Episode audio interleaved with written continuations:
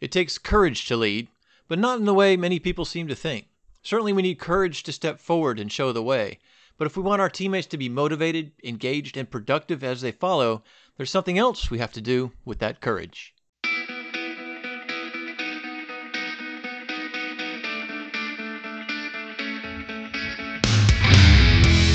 Welcome to another podcast episode from Rapid Start Leadership, where we get straight to the point of learning to lead well using entertaining stories, revealing research, and providing tools to help you master the craft. Becoming a great leader is not easy, but we all have the potential to improve. Our goal is to help make the leadership learning curve a little less steep for you. What's your mental image of a leader? I just did a quick internet search for the term leader, and the results page was full of depictions of a stalwart figure often in caricature, standing boldly at the head of a group of followers. In others, the leader points while issuing orders, leads a line of followers like so many ducks in a row, or stands on a pedestal at the center of a circle of the faithful. Very often, the leader's image was highlighted in red, while the followers blended into a gray, faceless mass. All that was missing to complete the image of superhero was a flowing cape. In our own efforts to lead, many assume we have to live up to the images like these to some degree. We must be the very picture of confidence, determination, courage. But our image of leader clashes with the reality of leadership. When people struggle with leadership issues, this is where I think the problem sometimes lies. Here's what I mean. We envision the leader as courageous, and no doubt it takes courage to lead.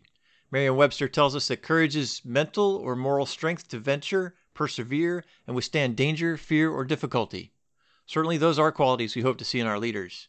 The Latin origin of the word is cor, meaning heart, which adds dimension to this idea. As leaders, our heart is in it. We're committed, invested, and fully engaged in the task at hand. All this is good, but if we hope to lead effectively, it's only part of the equation. We can be courageous until we exhaust ourselves, but that doesn't make us good leaders. The key is this it's not just how much courage we have, but how much of it our teammates have. If we want them to put their hearts into the work, to be inspired, engaged, and focused, we have to do the kinds of things that make that possible. It means passing that courage on to our teammates. To do that, we need to add an N to make the word encourage, which is to inspire with courage, spirit, or hope, to hearten. The interesting thing about encouraging others is that it mostly does not require us to pose bravely on a pedestal, face down impossible odds, or issue faultless orders to be immediately obeyed. To have the courage to lead means to give it away. Here are some ideas. Listen. Attention is a limited currency. When we give it to our teammates, they know we respect them and what they have to contribute. When they know we're listening, it encourages our teammates to think and contribute. As Winston Churchill once said, courage is what it takes to stand up and speak, and courage is also what it takes to sit down and listen.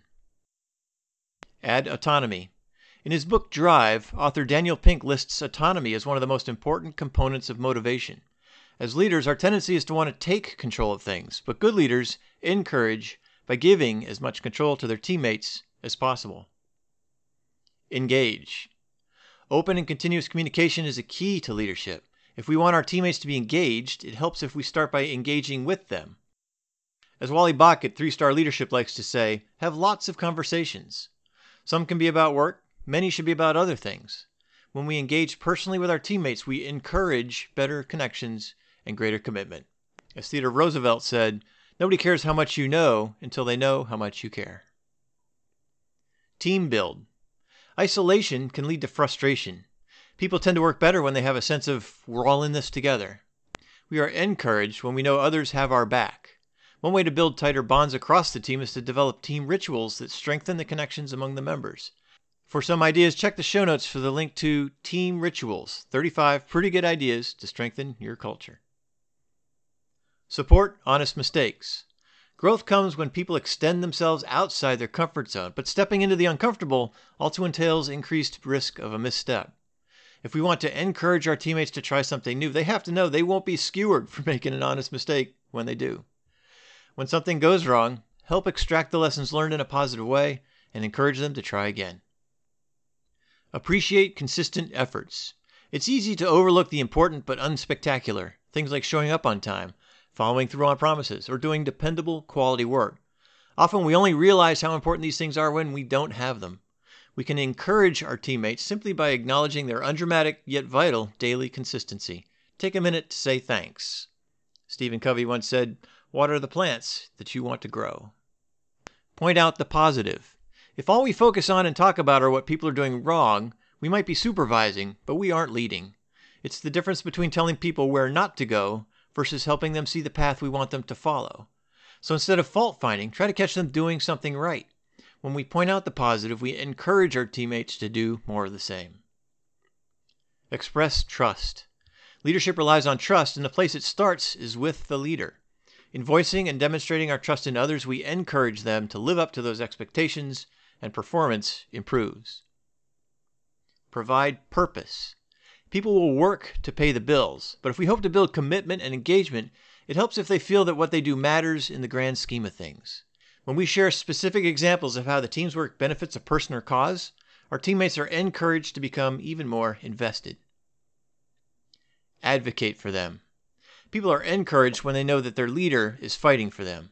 Whether it's praising their good work to the big boss, helping advance their career, or simply taking real action on concerns they voice, our teammates are encouraged when they know we will act on their behalf. Courage to lead, the takeaway. No doubt it takes courage to lead. Having the courage to set a positive personal example for others is a great place to start. But the most effective leaders are those who also pass that courage along to their teammates. The truly courageous leader is the one who gives his teammates the confidence to be courageous themselves. Most of the time, the way they do that doesn't involve standing on pedestals, single handedly facing great odds as others look on. A better image of the leader is that of one who encourages others. The emphasis isn't on the leader, but on those he leads. They shouldn't be a faceless gray mass in the background of his hero image. They should be foremost, in full color and detail, while the leader stands confidently in the background. After all, which is the stronger team? The one that has only a single hero, or the one where they all are? Let them wear the capes while we stand back and smile. Leaders with the courage to lead, encourage. Lead on.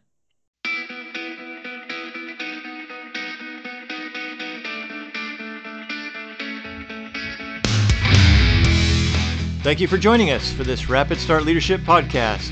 If you like this episode, we hope you'll share it with a friend, subscribe, and rate it on your podcast platform of choice. For more information on this topic, helpful links, and additional tools to help you become a better leader, be sure to check the show notes and visit us at rapidstartleadership.com. Until next time, lead on.